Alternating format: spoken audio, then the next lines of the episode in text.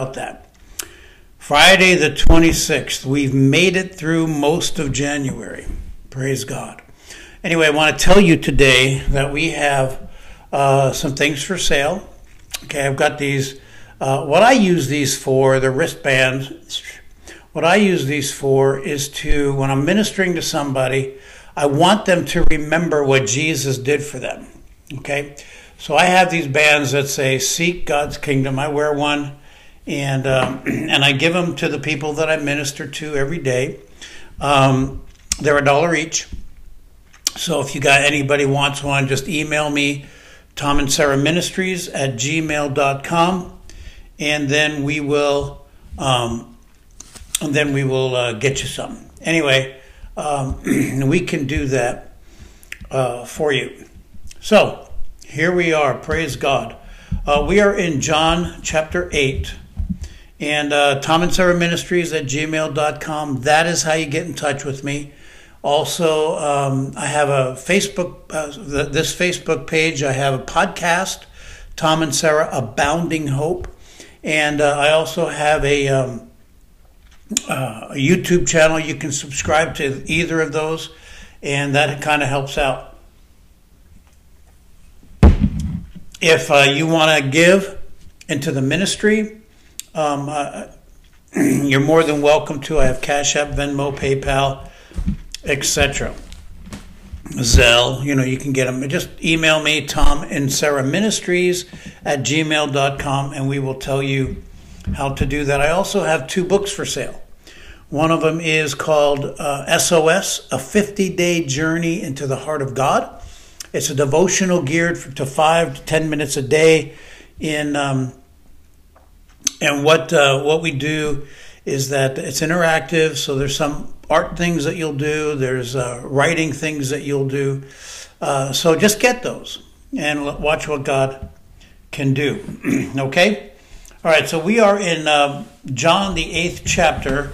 I'm reading out of the Passion Translation. I find it to be um, really, really good as far as the translating is concerned from the Aramaic, Hebrew, and Greek into English. Okay? So we are in John chapter 8. And remember, he just dealt with the Pharisees and the religious leaders of the day. So we're going to read it. Jesus walked up the Mount of Olives near a city where he spent the night. Then at dawn, Jesus appeared in uh, Jesus appeared in the temple courts again and soon all the people gathered around uh, to listen to his words. So he sat down and taught them. Then, in the middle of his teaching, the religious scholars and the Pharisees, okay, so these are religious leaders of the day. Uh, many people believe that he spent the night in the Kidron Valley. And then, so whatever he did, he went into the temple and people were were listening to him. And then, in the middle of his teaching, the religious scholars and the Pharisees broke through the crowd and brought a woman who had been caught in the act of committing adultery and made her stand in the middle of everyone. Now, I want you to know that religion will always do that. Religion will try to embarrass you, religion will try to condemn you, religion will always uh, how do you say it? Religion will always um, disrespect you, dishonor you, and make you feel. I mean, like, look at the couple people here. There's Jesus, who was dishonored. There's this woman, obviously, who was dishonored because the Pharisees and the religious leaders wanted to make a point. They didn't care about her. They don't care about Jesus they had wanted to make a point. And whenever you do that, whenever your main goal is to make a point, you'll always be able to make a point. Okay? But you'll also embarrass yourself in the process. Because they, I mean, I'm sure that the people thought that these religious leaders and religious scholars were were right in what they were doing and trying to uh, ascertain what Jesus was doing. So let's carry on. So they threw this woman who had been caught in the act of committing adultery and made her stand in the middle. And then Je- and they said to Jesus, "Teacher, we caught this woman in the very act of adultery. Doesn't Moses' law command that uh, us to stone to death a woman like this?" Okay, um, understand too that um,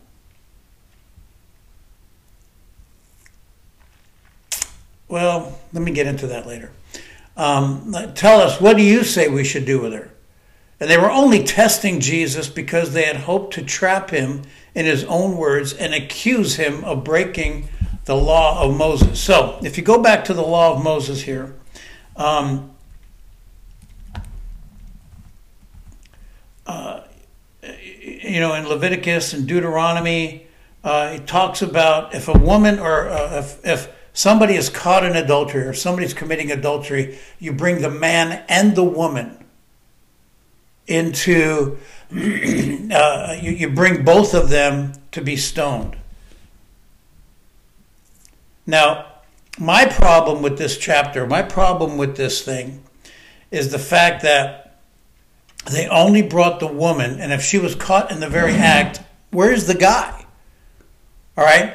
If Jesus wanted to defend himself, or even she wanted to defend herself. The, the thing is, where is the guy? All right? But she was embarrassed. Obviously, this probably wasn't her first time. Um, I believe that she was set up, and she was set up to catch Jesus. And um, because, one, there's no guy. Secondly, they didn't care about her.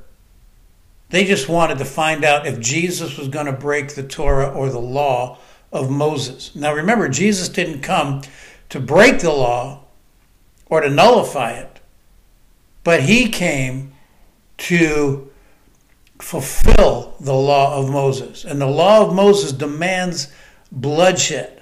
And Jesus shed his blood on the cross. This is before the cross. Jesus shed his blood. So let's go on.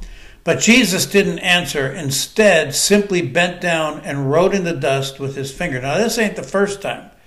You can go to Exodus 32, 38. Let, let me go there real quick for you. And uh, Exodus 32, 38. Come on, load up, load up. Thank you. Let's go. There you go. Mm-hmm. I'm sorry, it's not Exodus 32. It's Exodus.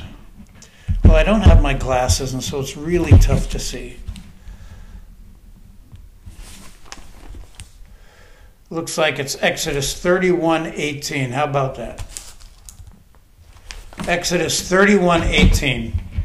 So let's go to 31. Oh, Lord, help me. Okay, Exodus 31 18.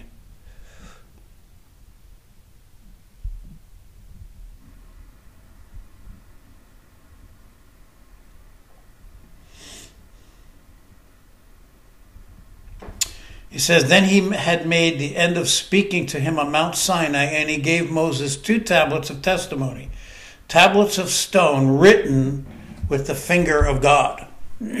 so this isn't the first time God wrote on um, on the ground or in rock.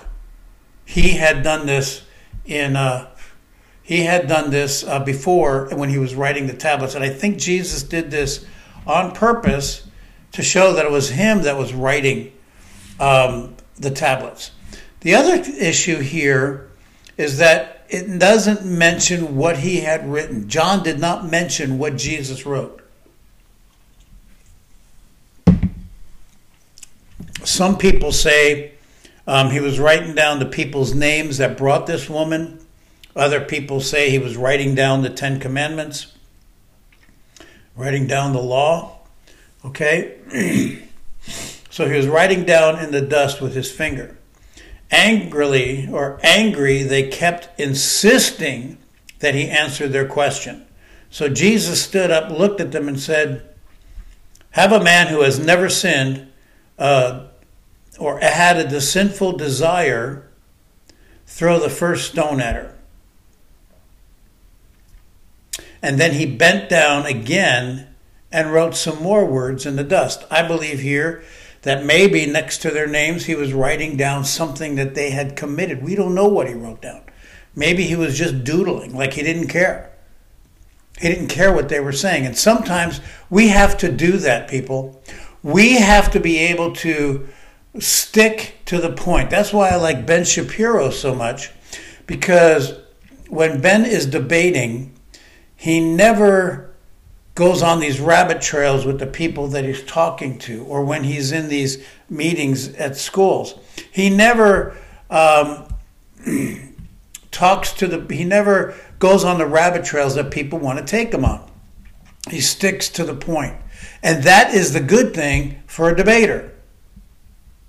Okay? Now, upon, upon uh, hearing that, her accusers slowly left the crowd one at a time, beginning with the oldest to the youngest, with a convicted conscience. Okay? So you're looking at these people, they left, the oldest to the youngest. The oldest left because they knew they weren't going to get anywhere. The youngest left, they're prideful. I, I noticed that younger people think that uh, you know think that they can get away with stuff more and it's not just the millennials it's even back when i was a kid i thought that way until finally jesus was left alone with the woman still standing there in front of him so here's this woman now i want you to think for a second what her posture would be what is this posture that she would be in in front of Jesus, the, the pure one, the sinless one. If anybody could have thrown a stone at her, it was Jesus.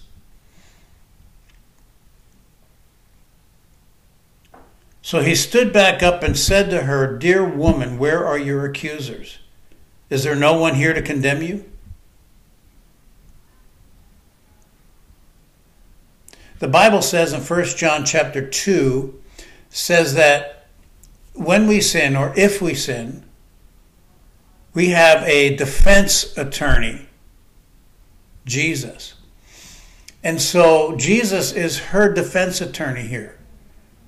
When you have a really good defense attorney, the prosecution just stops. I mean, assuming. Now, Jesus knew she was guilty. But Jesus was more interested in her life than he was interested in uh, the fairy tale that these religious leaders were bringing him. They weren't interested in the law of Moses, they were not interested in her redemption. They were interested in catching Jesus, and Jesus didn't play.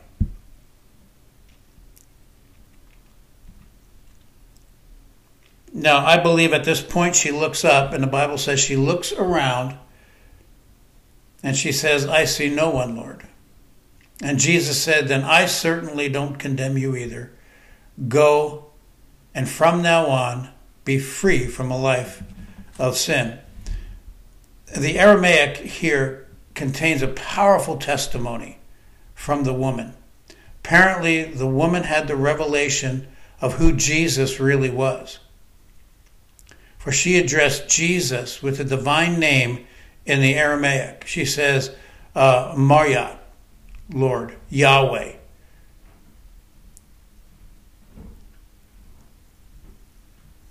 Like, kind of like a landowner. So she says to him, I see no one, Yahweh. She must have had the revelation that he was God, or that he is God, because he's not dead yet that he is God. She had this revelation and she went for it. She told him, and he goes, I don't condemn you either. Remember in John chapter 3, Jesus was telling Nicodemus that God didn't send his son into the world to condemn the world, but that the world through him would be saved. He didn't come into the to the people to condemn them. He came to the people to save them. If you believe, if you're a believer, John 1:12, anyone has received Christ, he is become, he has the right to become a child of God. He has the right, he is a child of God. So if you're a believer, you are never condemned. If you don't believe, you're condemned already. God didn't send his son to condemn the world. But Jesus didn't leave her there. Jesus says, I don't condemn you either. Go and from now on be free from your sin. The Aramaic says, Neither do I put you down. I'm not going to oppress you.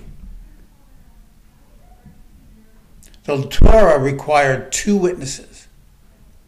Out of the mouth of two or three witnesses is a um, is something established. They couldn't find two witnesses because everybody was gone. So Jesus let her go too.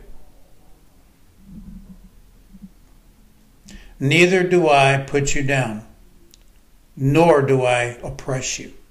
God will never oppress you.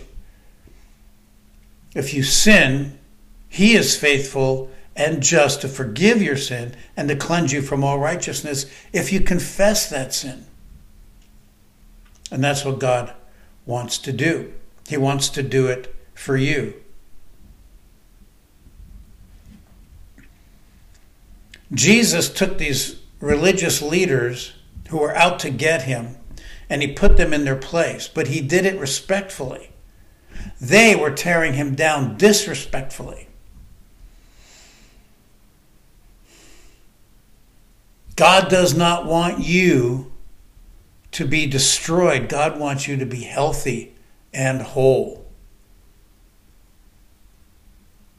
People will try to tear you down. I've had that throughout my life. People trying to tear me down. And it's like, give me a break. You did this and you did that.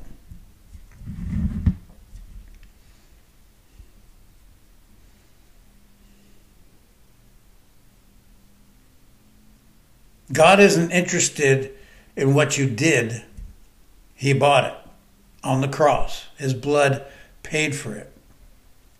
And you see Jesus here forgiving somebody in front of the Pharisees. you remember in one of the uh, one of the healings, he said, he said, um, which is easier, to say your sins are forgiven or to take up your mat and walk? But that you may know that Jesus is the Christ, that I am the Christ, and I have the power to forgive sins, I tell you, sir, get up and walk. Took his mat and he walked. I don't believe he would have been healed if he didn't stand up and take his mat. But he had to stand up, take up his mat, and walk, and he did.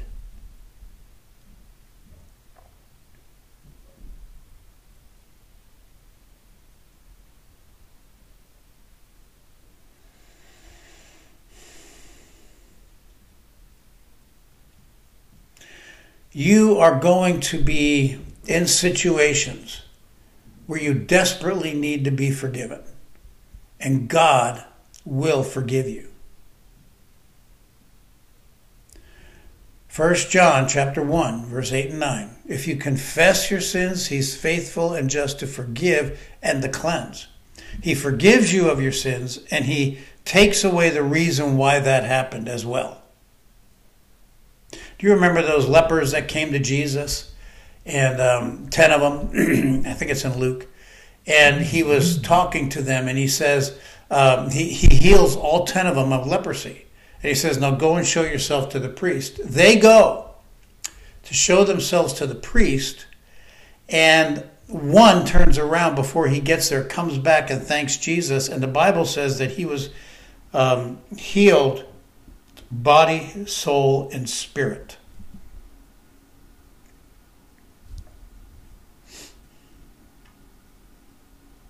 God wants to heal you body, soul, and spirit. Now I want to go to Isaiah chapter 61. Are you going to go with there with me? Isaiah 61, verse 7.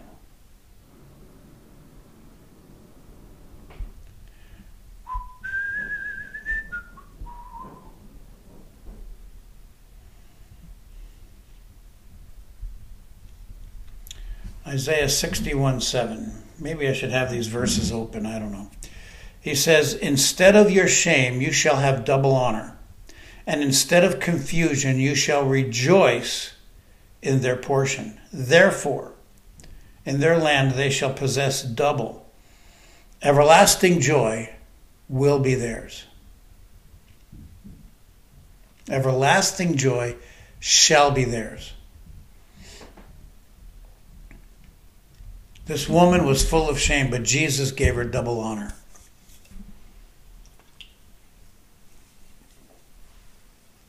He forgave her, he didn't condemn her, and then he gave her a commission to go and be free from a life of sin. I believe she did. All right, that's it for today. Thank you so much for joining me. Again, we're trying to raise $500, four to $500 uh, a month if you want to be a part of that, go ahead and email me, Tom and Sarah Ministries. It's my name, Ministries, at gmail.com. Cash App, Venmo, PayPal, Zelle. Uh, I have a GoFundMe account um, that you can. We also take checks, by the way. Uh, just email me and I'll tell you how to do that, okay? Um, we're looking to raise $500 per month so that we can not only feed the poor, the, the homeless that are here, get them some food, get them some tarps and, and, and sleeping bags and stuff, um, not to facilitate their, their homelessness, but to give them encouragement in this rainy season because um, we want them to survive. Because I believe this that um, that if there's a person alive, that God has a purpose for that person, and we want to we want to give them uh, something other than shame. And I know there's people who play the game, but I'm talking about the real homeless, the real hurting. All right, well, that's it for today. I want to say thank you for joining me. Get my two books SOS 50 Day Journey into the Heart of God from Breakdown to Breakthrough My Journey to Soul Health. Get both of them Barnes and Noble, uh, Amazon, PayPal. I'm sorry, Barnes and Noble, uh, Amazon, or Walmart.com. You can get the books there. Just order them, they'll be delivered there. If you get them from me, it's $20.